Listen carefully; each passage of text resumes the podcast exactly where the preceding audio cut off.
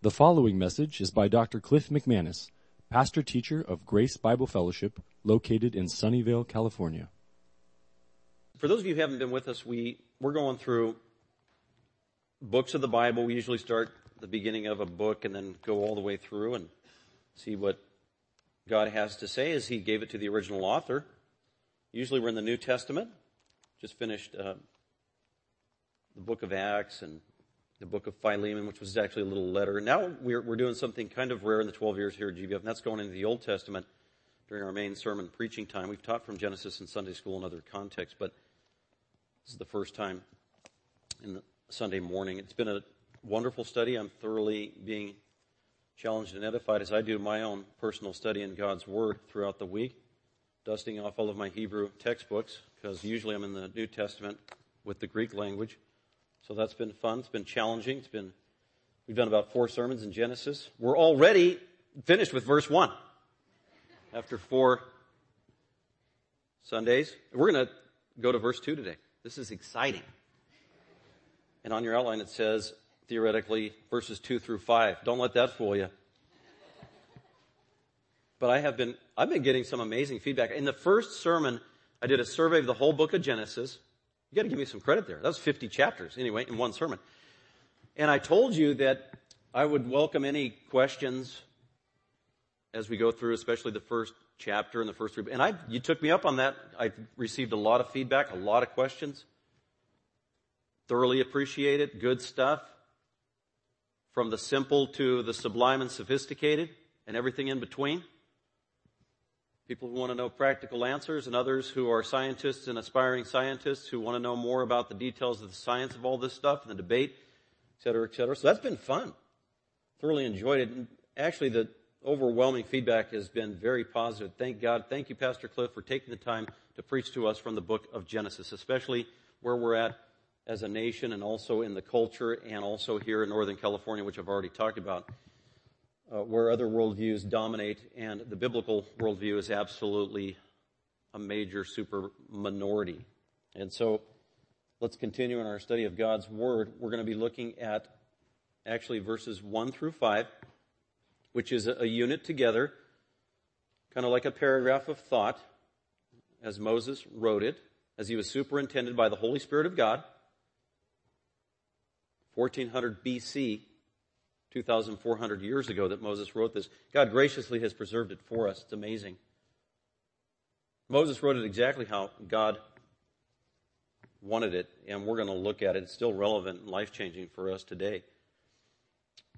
Uh, we are not delving off into major tangents, getting dragged down into the creation evolution debate primarily or even the debate, the intramural debate that happens among Christians, and that's old earth, young earth kind of thing. So we're not going to spend a whole lot of time. Really, my focus is just on the text. What does Genesis say? How did God give it? What did God, it's really what, what did God say? That's what we're looking at. Not what does secular science say? What do secular humanists say? What do old earth people say? What do young earth people say? What does the Bible say? Which means, what does God say? Isn't that, that's refreshing. Well, what about this Bible teacher who disagrees and believes in old? No, let's, I don't care. Let's, what does the Bible say? What does God say? What does the Spirit of God say? What does Jesus say in His Word? That's where it needs to start. So that's going to be our focus and we will try not to deviate from that and be distracted. But we still welcome uh, all of your questions. Have you been sending them to me? So we can learn together. Um, so again, we're concentrating on what the text says, not what uh, secular science says. This is God's Word. Genesis is not going to be, or at least I'm not going to subject the book of Genesis, God's Word, and subject it to a humanistic, unbelieving, antagonistic litmus test. Scripture says don't test God. We don't have that prerogative. He's the sovereign creator. So we're not going to do that.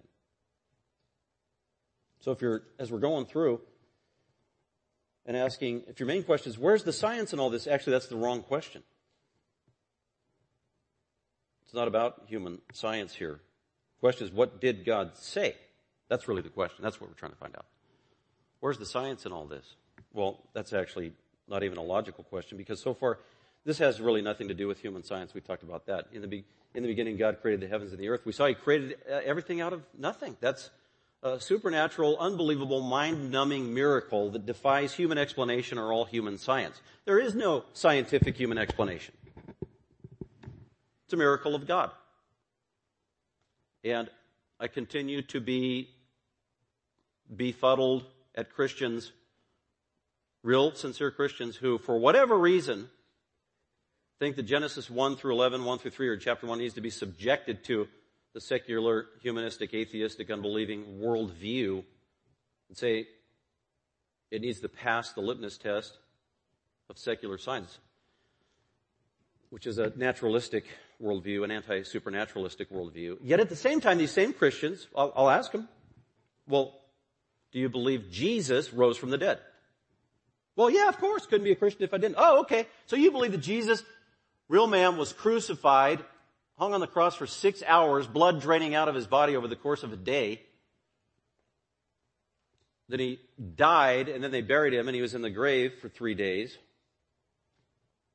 And then he supernaturally, instantaneously rose again from the dead. You believe that? Literally, he rose from the dead bodily? Yes. And you believe Lazarus, who was dead for four days, rose again from the dead? After rotting and being dead in the grave? Yeah, you believe that? You believe Jesus walked on the water? Literally? Yeah, you believe that Peter even walked on the water, took a couple steps? Yeah, yes, I, absolutely. Well, where's the science and all that? There is no science. Those are all supernatural, amazing. And so another question could be, what's more impossible? God creating the world out of nothing, or God creating the world in six days, or Lazarus being risen from the dead after being dead for four days? Which one is more difficult? Which one's more impossible? Which one is more unscientific? And that, well, they're equal. So you can't just pick and choose what part of the Bible you're going to subject to a so-called secular worldview and unbelieving litmus test. So those are just reminders that we've hinted at already, just to kind of give you the perspective by which we are studying Genesis. So let's go ahead. Uh, in answer to some of your questions, I've been getting a lot of questions about Pastor Cliff. Do you have any good resources on this regarding the science of the debate overall? And so we, there are, and I wanted to just do a quick commercial of some of these. Okay, so if you are interested, maybe like last night at our wonderful fellowship event that we had at another local church there in Cupertino, the fellow believer said to me, you know, three years ago I didn't even know what young earth was. But they grew up in the, in the church. Just terminology that they had never heard. So in other words, all they heard was one view and it was old earth their whole life. That was a good reminder. I'm thinking, wow, there's but they're definitely interested in studying this issue. So uh, there are so many wonderful resources. When you read secular uh, materials, people who criticize the Bible, you get the impression that only the secular, unbelieving, old earth, evolutionary, Big Bang scientists are true scientists and everybody else. And there are no other scientists of a legitimate repute who believe otherwise. In other words, there are no Christians who, who believe the Bible literally who are legit scientists, trained scientists, but that's just so not true. Uh, they just ignore uh, the evidence really and what's out there. So I would say if you are interested at all in studying this issue, Genesis from uh, a biblical point of view, but also the, a truly scientific point of view, there are there are too many books for you to read. There is so much information and material. It's unbelievable. But I would say if you had to start somewhere and you've never done it, this is what I tell my seminary students in the Genesis class, is start with the Genesis flood, it's called. This is the 50th year anniversary of the Genesis flood. If you've never heard of it, if it's not in your library and you never have read it, I'd start with that one. It's thick, it's 500 pages, it's technical, it's dense, hard, not hard reading, but it's a challenge. The Genesis flood, the biblical record, and its scientific implications by John C. Whitcomb and Henry Morris. One of them is a Christian scientist, a real legit geologist. Amazing, John Whitcomb. And then, Hen, uh, sorry, John Whitcomb is the theologian, and then Henry Morris is the scientist, and they collaborated. This is just an absolutely classic book. It's actually one of the best, most influential Christian books, probably in the 20th century, in my opinion, in terms of its influence. Uh, so start with that one, the Genesis flood. When you finish that one, come back and ask me for the, another one. After, after reading this for a year, come back, I'll grill you on some questions, and then see what other questions you have. I would definitely encourage you with that one. Uh, another one that's newer is called Coming to Grips with Genesis by about 10 or 12 authors. Some of these are out in the lobby, actually. available today, and then others, you can just get them on Amazon. Coming to Grips with Genesis, Biblical Authority in the Age of the Earth. This is a fantastic book by 10 plus Christian scholars. And this is a textbook I use in my Genesis class. So Austin and Bob know it very well.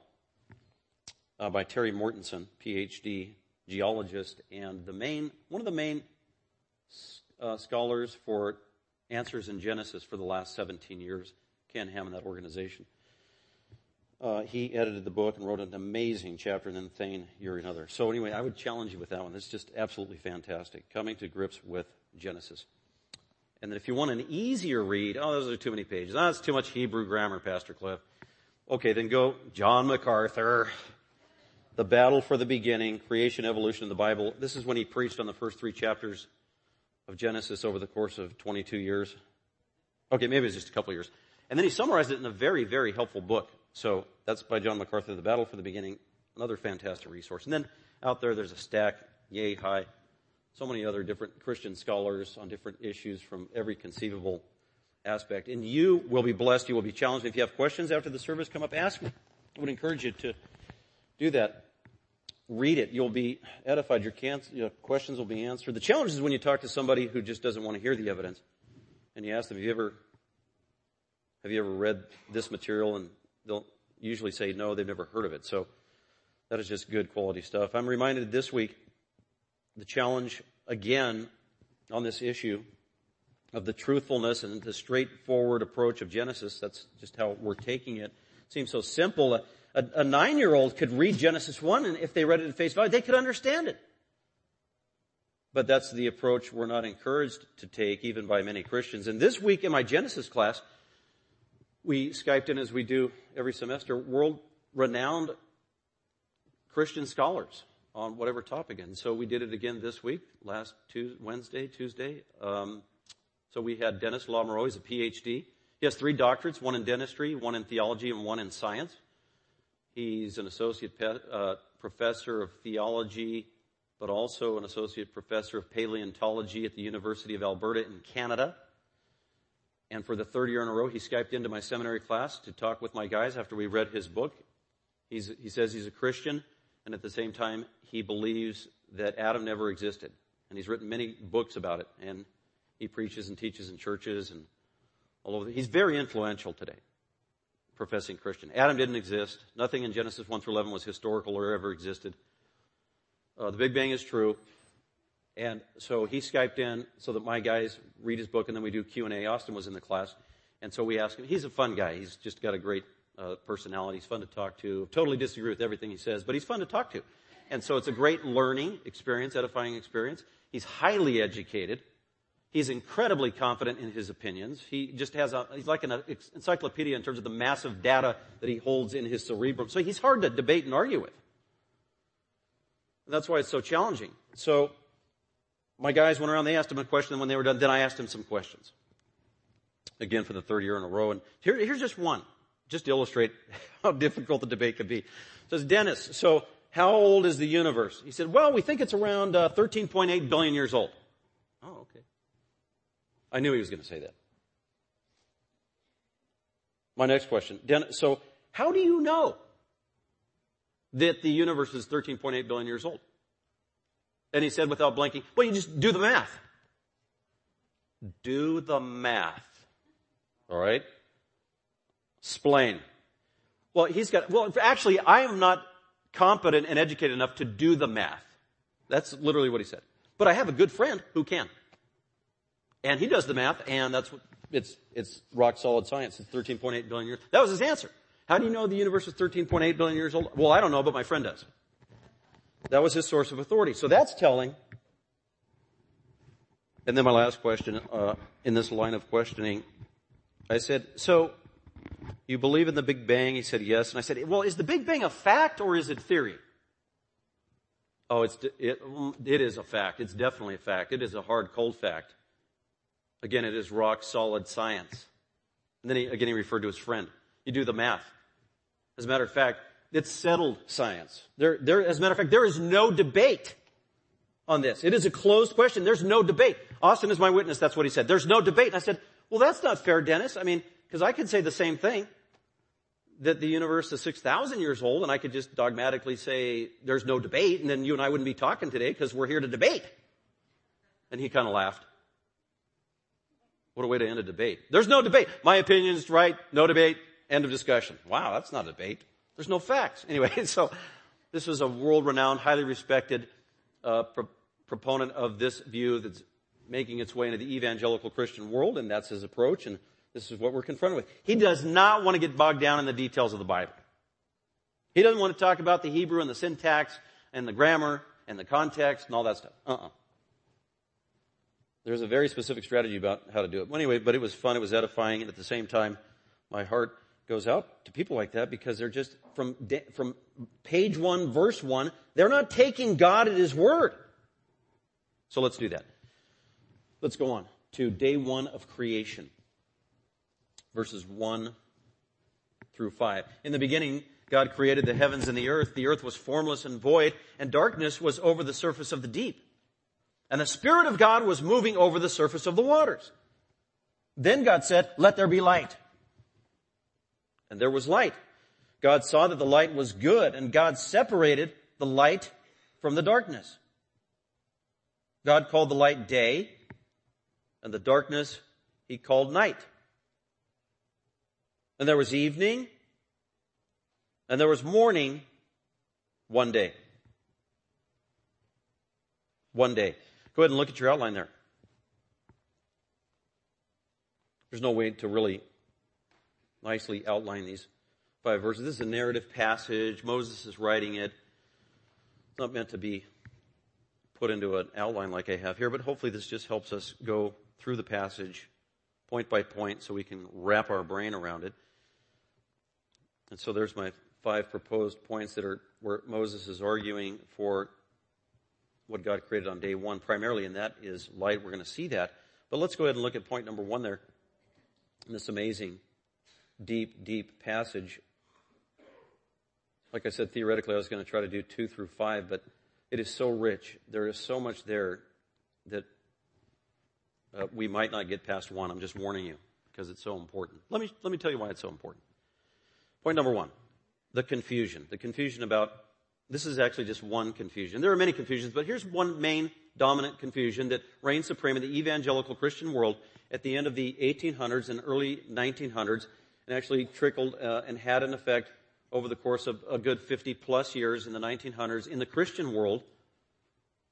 And even some of its residue is, can be found in pockets of evangelical Christianity, especially in uh, Europe here in America today, and that's the gap theory. The confusion, no gap theory. Gap, G-A-P, gap theory. Maybe some of you have never even heard of the gap theory. And I can briefly just tell you what it is. No gap theory. The syntax, the grammar, the Hebrew, the context, the theology forbids any kind of a gap theory. It's absolutely, categorically unbiblical. And clearly so. If you, I think, if you know the Hebrew text and study it and are honest. So I just want to share that with you, and it's vitally important. So in 1814, there was a liberal Presbyterian, probably not saved, pastor slash theologian, compromiser at the time, who probably got saved later after being a pastor for many years, Thomas Chalmers, C-H-A-L-M-E-R-S. In 1814, he formally proposed a position that came to be known as the gap theory. 1814, the gap theory was invented. 1814, the gap theory was invented. And this was by a Christian. This was by uh, a pastor. I don't even know if he knew Hebrew. In my studies, there's no indication that he did, really. And he had been influenced, he was basically a byproduct of his culture. He lived in a day and age in the early 1800s when there was a scientific revolution that was taking place, really beginning in the 1500s, growing in the 1600s, coming to full bloom in the 1700s. Some people call it the age of reason. And that was when, what was the age of reason? Well, that was European philosophers and scientists who basically were bucking the system of tradition, centuries on end of tradition of how we approach science and thought about things and thought about creation, origins, God, the world.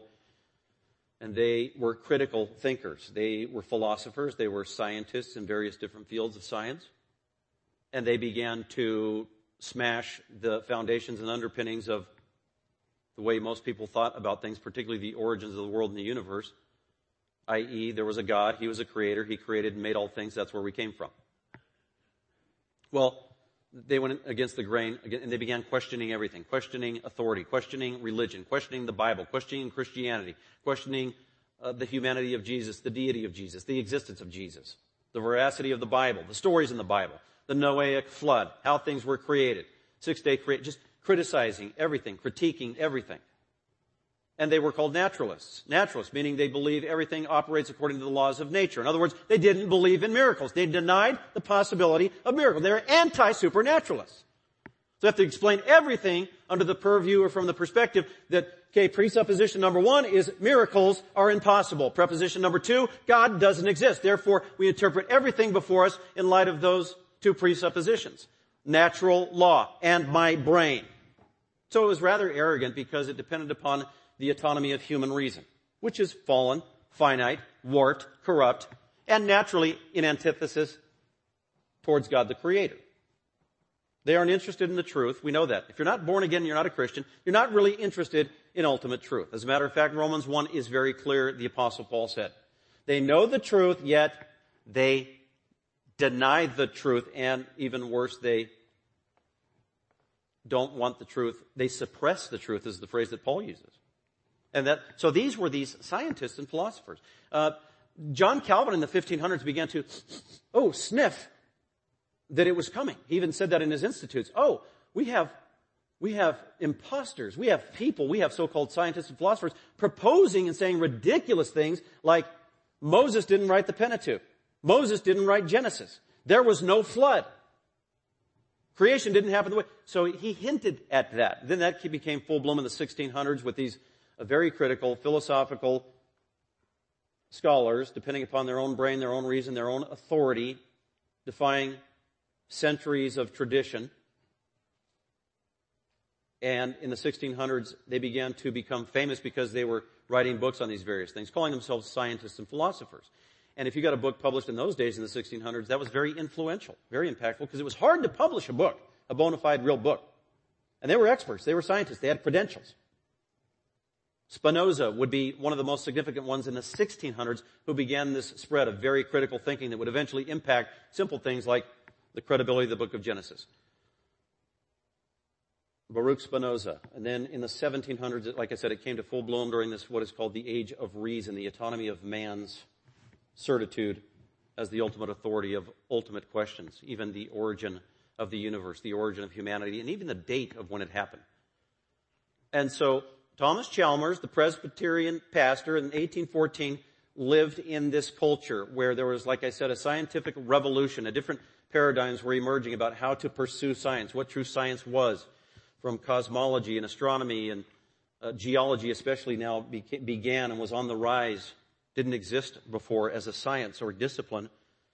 And so here's Thomas Chalmers just hearing it from every conceivable angle. He was getting fake news everywhere he went. And you can't help but be influenced sometimes when you're just getting fake news or untruth when it's in every venue of your entire life and it's the most popular thing and it's everything that everybody's talking about. It's what all the academies, especially in the universities, endorse as this is true education, this is true academia. You need to know this. This is how it really is. And he's just one, I'm using him because he was one pastor of many pastors who were influenced this way to compromise. And he got intimidated. Oh, we, almost embarrassed of, oh yeah, ooh, the Bible. Yeah, that's kind of silly. Noah on the ark for a year with all those animals. Yeah, how silly. Adam was made from a pile of dirt. Oh yeah. Ooh, that is kind of silly. A snake that talks. Yeah, ooh, a woman being made out of a man's rib. Wow, that's kind of silly. That's not scientific at all. That's true. Wow, that's embarrassing. Wow, gotta re-explain this somehow. Gotta accommodate all these smart guys in the 1700s. And so the guys that had the biggest impact in that day, and eventually that even had a major impact on Charles Darwin, culminating in 1859 with his book, were some of these philosophers and scientists in Europe. And three in particular I just want to mention. Uh, they were French scholars. Very famous. And the reason they became famous and influential is because they published a book that became like a bestseller in its day. Which again, back in the 1700s, very difficult to do compared to today where anybody and their mother and their mother's uncle can go on the internet and be published. Really. Publish a book, publish a blog, and have your say. That was not true back then. So the first guy, Georges Louis Leclerc Comte de Buffon. I am not kidding. That's the best French I could do. That is his full name. George. We'll just call him George. George, not Buffon. It's Buffon. B-U-F-F-O-N. And he was a French naturalist. Has a problem with miracles. He was a mathematician by training and expertise wrote a book called Epochs of Nature, very influential. In 1779 he came out proposing that the earth was 75,000 years old. That was radical in his day. The earth was 75,000 years old. That was going against the wave of what everybody was saying in his day. 75,000 years old. Now he's kind of a lying because in his unpublished dissertation, he proposed that the, the earth was actually 3 million years old. But he knew man, nobody's to buy that. They're not to accept that. That is too radical. So he toned it down and said 75,000. So this is in the seven, late 1700s. And it made a splash. And he explicitly rejected Noah's flood. And get this, he proposed that the first living matter as we know it spontaneously generated. Whoa. One moment there was nothing and poof, now there's everything. Hmm, sound familiar? Then at the same time, also in, France, not a mathematician, but a professional astronomer, his name was Pierre Laplace. Astronomer wrote the exposition of the system of the universe in 1796. That also made a big splash, and he proposed what is called the nebular hypothesis. Some of you have probably heard of that. What is that? Well, uh, the solar system as we know it at one time was a hot spinning gla- gas cloud and then it took long ages and millions of years to finally cool down. And when it cooled down, poof, we have the Milky Way galaxy. I mean, this is new, crazy stuff when they wrote it. They're just pulling stuff out of thin air. These are just ideas. There's Zippo evidence, no experimentation, no way to prove it. Who knows where they're getting this stuff from? But it stuck. And it influenced a lot of people. And actually, this guy's view is the basis of Big Bang cosmology today. That was in 1779. Okay, one more French guy. I love this name. Jean-Baptiste Pierre Anton de Monet Chevalier de Lamarck. That's his full name. French naturalist. Oh, doesn't believe in miracles. He was a trained biologist. He wrote Philosophy of Zoology. In 1809 it was released. And his main proposition was he proposed that biological evolution takes place over long periods of time. That was in 1809. Sound familiar? Yeah, that's what Charles Darwin talked about. Charles Darwin did not invent evolution. He got it from his predecessors, like guys like this.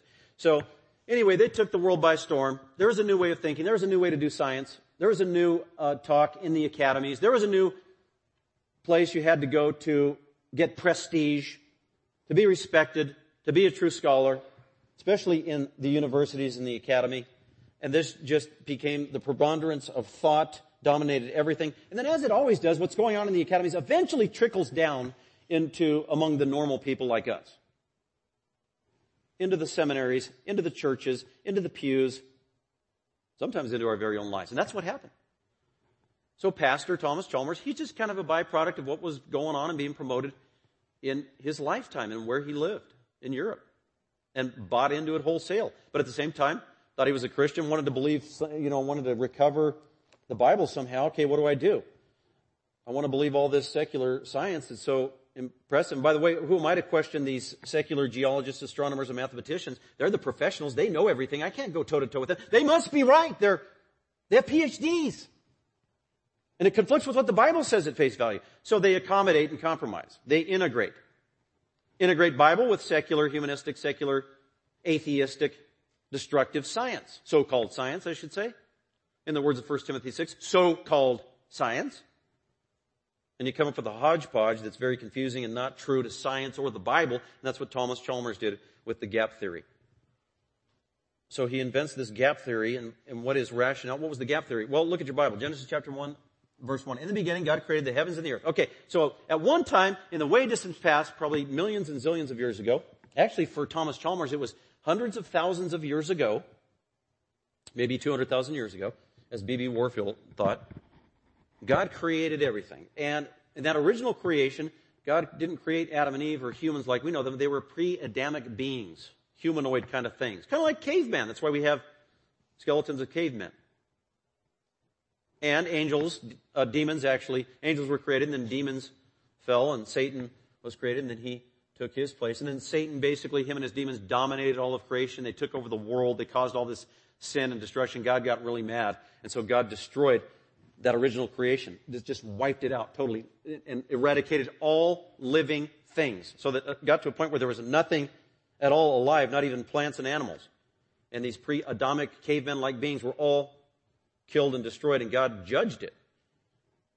And then it just kind of laid vacant for a while with no life to be found anywhere on this planet Earth that God had originally created. And then God decided, oh, you know what? I think I should do it all over again. Let me create a new kind of uh, hominid, humanoid, whatever you want to call them. And we'll call them uh, Adam and Eve. And we'll go to plan B because plan A didn't work. So in verse 2 is actually a separate creation. It's a new creation.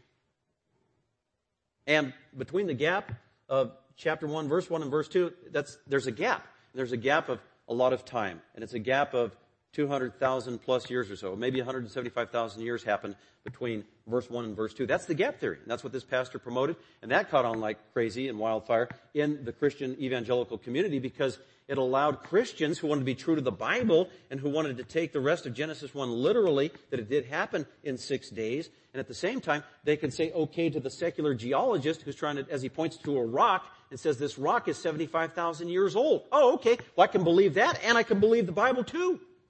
Because the secular geologist says, I, I need 75,000 years somewhere. I'll just shove that in between verses 1 and 2. And voila! Problem solved. That was the gap theory. That became one of the most dominant Christian views. And the likelihood, if you were a Christian and you were living in the early 1900s and you were like a mainstream evangelical, like you believed in the Bible and miracles and Jesus and all that stuff, and the inerrancy of Scripture, you probably, it was very likely you would have been a gap theory person. Really. That's how dominant it was. It was so dominant that in uh, 1909, C.I. Scofield, who helped start Dallas Seminary, he wrote his study Bible. The C.I. the Scofield Study Bible. Still around today. I have one. The notes on the bottom, he held to the gap theory. He was not uh, a Bible teacher, Bible scholar, didn't know Hebrew, but he just bought onto this gap theory, put it in the footnotes of his Bible on Genesis chapter 1, verse 2, and then promoted the gap theory. He said, quote, Jeremiah 4, 26 through 23 through 26 and various other passages clearly indicate that the earth had undergone a cataclysmic change as the result of a divine judgment. The face of the earth bears everywhere the marks of such a catastrophe. What was Scofield saying? Well, if you look at the Grand Canyon uh, and the rocks there, they definitely are obviously millions of years old. Today it's millions. Back then it was hundreds of thousands of years old. And we got to do something with that hundreds of thousands of years. So let's stick it in between verse 1 and 2 in the gap there, where it conveniently fits. Then we can take the rest of the Bible literally. That was the gap theory. It was in his uh, best-selling Bible, uh, study Bible, the Scofield Study Bible and then it just took the Christian church by storm and probably was one of the main views held by Christians throughout the 1900s. So much so that when I was teaching at another church back in the uh, 2000s, yeah, 15 years ago or so, teaching at a pretty significant uh, Baptist church, conservative Baptist church, and I taught for several weeks on Genesis. And I remember the first time I taught on Genesis chapter 1 and just took it at face value. Uh, when I was done after teaching, uh, of what Genesis said at face value and how old the earth was according to Genesis chapter 5 and chapter 11 and Luke chapter 3, I was cornered. I was uh, not mauled, um, but anyway, so there's like 70 people in the class, and I was just confronted after class, and all these folks, several of them had Scofield Study Bibles, and they're telling me, no, uh, the earth is millions of years old, billions of years old, and the gap theory was true, and it's right there in Genesis chapter 1, verse 2, and because that's what they had been told. And these were dear saints, love the Bible, love Jesus. And I just asked them one question. Oh, you believe in the gap theory? Oh, okay. So we're supposed to put billions of years old in there? Okay. Do you, have you, do any of you know Hebrew? Silence. None of them did. And I said, well, it actually matters because the Hebrew argues against any idea of a gap theory. But they didn't, uh, for the most part, that was not uh, coercive. They, they were older saints. They'd been around a long time, so they were pretty much settled in their convictions. So that was just a reminder of how still real that view is and held by many Christians, and they think it's the answer to bring harmony between secular science and their zillions of years and still trying to hold on to the inerrancy, and face value approach of Scripture. And I would just say, no, that doesn't work. The gap theory is not true, never was, and it's not allowed by Scripture. And let me just share some. Some of you could very well have been a gap theory person at one point in your life. I wouldn't be surprised. We've got 200 people here today. Uh, some of you may have been a gap theory person. It could very well be that some of you still coming today were a gap theory person. That's understandable if I were to hear your story. And I don't want to hurt your feelings, but let's go ahead and see what the Bible has to say. I, and I just want to run through, according to the Bible, why the gap theory is not legit, and just put that to rest, for, at least for us, uh, once and for all. And by the way, what's the motive of having a gap theory if you're a Christian? Again, it's trying to reconcile what secular science supposedly has to say about what they say is fact. Remember, it's the theory of evolution. It's a theory, not a scientific law. The theory of evolution. The theory, the Big Bang theory. That's what it's called. They forget that. We're told it's law, we're told it's fact, we're told it's settled science. It's not. But anyway, here's just a few reasons of why the gap theory is impossible. Uh, number one, this is uh, the the gap theory is impossible historically. It's historically impossible. Why do I say that? Well, because Moses wrote Genesis chapter one in 1400 BC. Do the math here, like my friend Dennis said. Do the math. Moses wrote Genesis chapter 1 in 1400 BC. Literally, Moses did. Jesus said so. Moses wrote this passage in 1400 BC, and the gap theory wasn't invented until 1814. Get it? So that means 3,200 years after Moses wrote this passage, the gap theory was invented.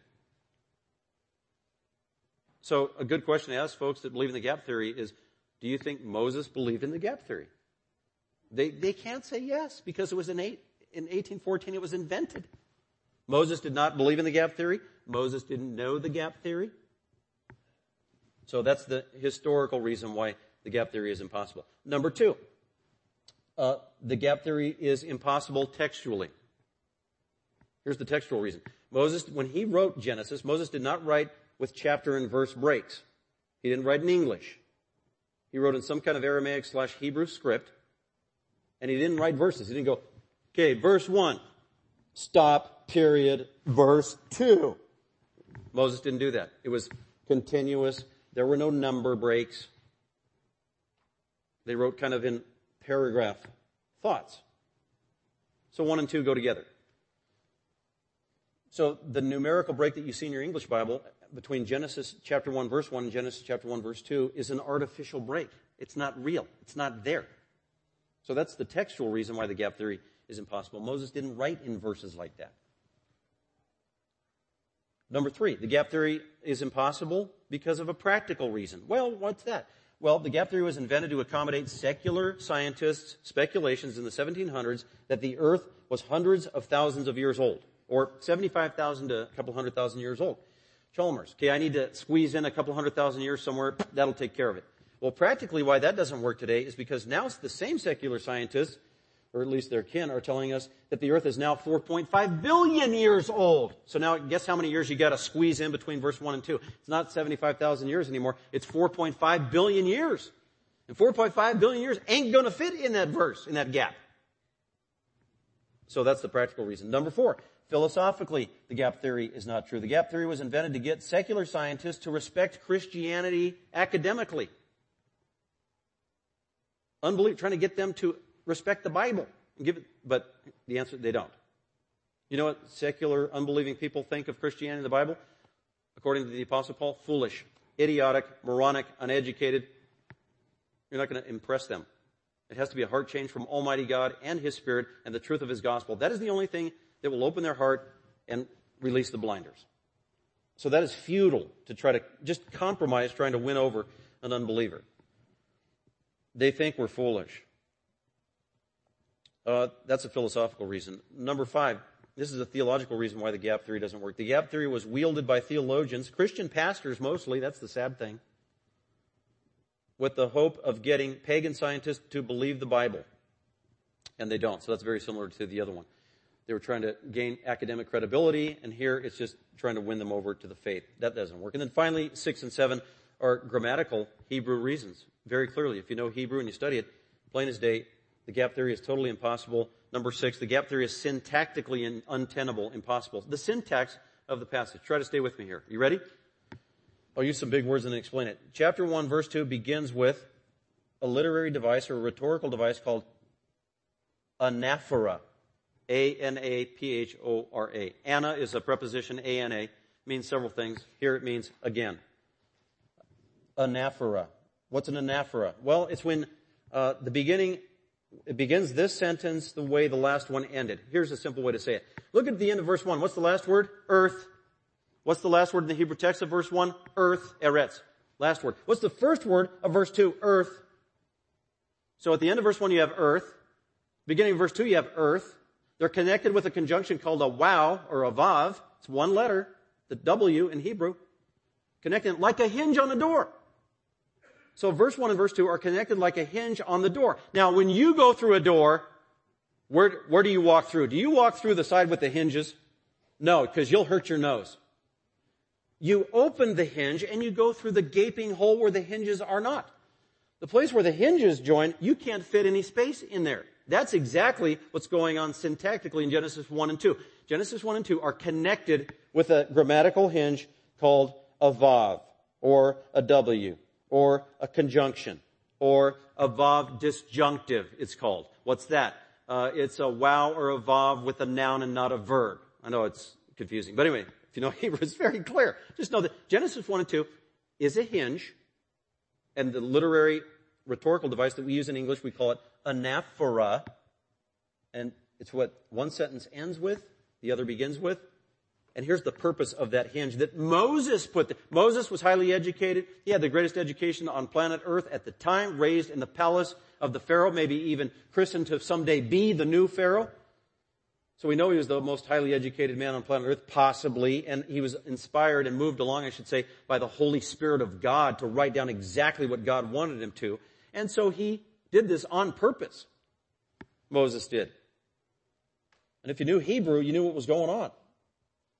So this anaphora, this hinge, with the substantive eretz, that's earth, joined by a wild disjunctive, or a simple conjunction forming a hinge, preserving airtight, hermeneutically sealed continuity of thought between the first sentence and the second sentence. Earth at the end of the first sentence and earth at the beginning of the second sentence cannot be separated. Why? As one Hebrew scholar says, quote, to focus attention on this noun, eretz, or earth, for the rest of the section up to chapter 2, verse 3. End quote. So what is the purpose of this literary device that's being used intentionally? Well, notice in Genesis chapter 1 verse 1. What did God create? The heavens and the earth. Well, look at verse 2. Well, the earth was formless and void. Well, he's talking about the earth, but he's not talking about heaven anymore. Why is that? You had two nouns or two nominals, heavens and earth. And then in verse 2, it's just, why is he talking just about the earth? Because he wants to focus only on the earth. That's why. That's why it's connected that way with the hinge. Okay, we talked about God created all things, including the heavens, angels and everything else that is included in the heavens and the earth. But I want to talk about the earth. I want to focus on the earth, and that's why the rest of the chapter in Genesis chapter 1 is only about the earth, primarily. It does refer to the heavens, sun, moon, and stars on day 4, only in relation to how it affects people living on earth. So from God's point of view, the earth is the stage of human drama and all of human history. The earth is.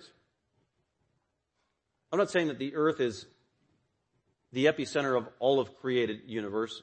But what I am saying, it is the center stage from God, what God wants to accomplish in that which He created. So we don't live in a heliocentric universe from God's point of view in terms of what He's trying to accomplish. Man was not created for the sun. The sun was created for humanity. On day four, we're going to see that. And so that's why when he introduces heavens and earth, he's just now, I want to focus on the earth. That's the beginning of verse two. So let's stay, let's talk about the earth. And then the use of the verb, very simple. Uh, verse, this is number seven. So this would be, grammatically, the gap theory is impossible in terms of Hebrew grammar. It says, the earth was. Okay, the was is a verb. With me so far? Yeah. And it's a simple verb, and it's a perfect tense. And that means it's a completed state of reality in the past. And it didn't go through a process to get created. That's the point. It didn't undergo a new process being fashioned and created from something else. It was a state of being. So in the beginning, God created everything, boom, like a big pile of clay, really. Un, a mass of clay, unformed and uninhabitable. That's the way, that's Genesis 1-1. It doesn't have sin, but it's unformed. Big mass of clay, water all over it, light hasn't been created yet, bunch of darkness, and over the course of six days, God is going to fashion this beautiful, or this piece of clay and give it form, and then after he gives it form, in the last three days of creation, he's going to inhabit it with living beings. Plants, animals, humans. That's what God is doing here. So he's focusing on the earth. And so the verb was, just a simple Hebrew word, was, argues against the gap theory. This isn't about becoming and thousands of years happening before. No, this is the state of existence when God instantaneously, out of nothing, brought into the existence all of reality as we know it.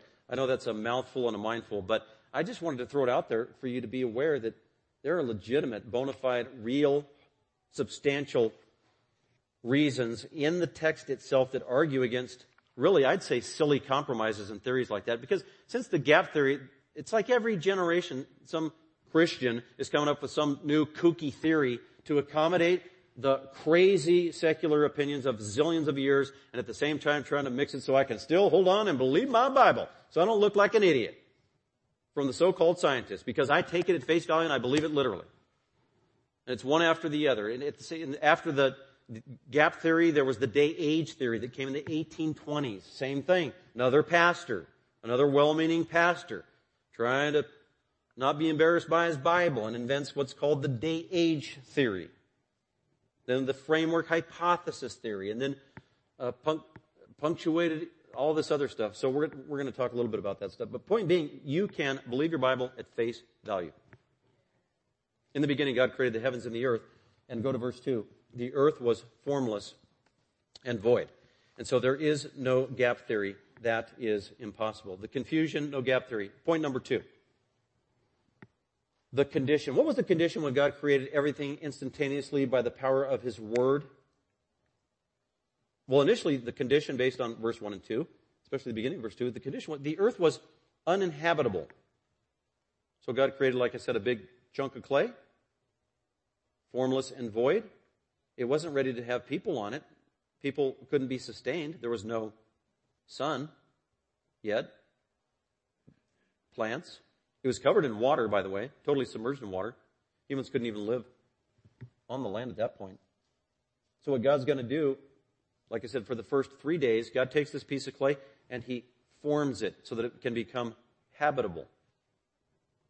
Then in the last three days, he's actually going to fill the earth, that which has been made habitable. So that's actually a beautiful outline for Genesis chapter 1. Starting with chapter 1 verse 2 where it says, the earth was formless and void formless, without form, big piece of clay, not ready to be inhabited yet. And then void literally means empty. There's nobody living on it yet. So it needs to be formed first, and then after it's formed, then there can be living creatures on it. And so the first three days correspond to the formless word, where God's going to form it into a living environment. And then uh, the second word, void, corresponds with the last three days of creation, where God literally fills that which he has formed. It's beautiful. It's amazing. And only the Spirit of God could have directed Moses to write it so succinctly, so beautifully this way, and at the same time so powerfully. And actually, it's consistent with modern day science in many ways. We can't get into that now, but uh, so with that, number two, the condition: the earth is uninhabitable. And next week we're going to pick up and just go into a little more detail as to how, why it was uninhabitable and how God made it habitable and able for humans to live on it as the earth, yes, the earth and humanity are at center stage of God's creation. Everything I'd say in the universe was created for man, including the planets, the universe, the sun, the moon, the stars, all of the animals, because God intended humans to be God's vice regent to rule on his behalf on earth. And God hasn't changed that mandate for us. And if you're a Christian, you have the beautiful privilege to be a steward of God on earth today, to be a vice regent on behalf of the Lord Jesus Christ, on earth today with the greatest message in the world, and that is the message of the gospel of Jesus Christ. And it doesn't end in this life because in the next life we will continue to be vice regents of the Lord Jesus Christ, ruling beside him for all eternity. That is exciting. And it's only true of those who know Jesus Christ our Lord. And let's go to him in prayer. Father, we thank you for this day and the privilege we have uh, to be with your people Thank you for your word, the Bible, the scriptures that are so incredibly rich.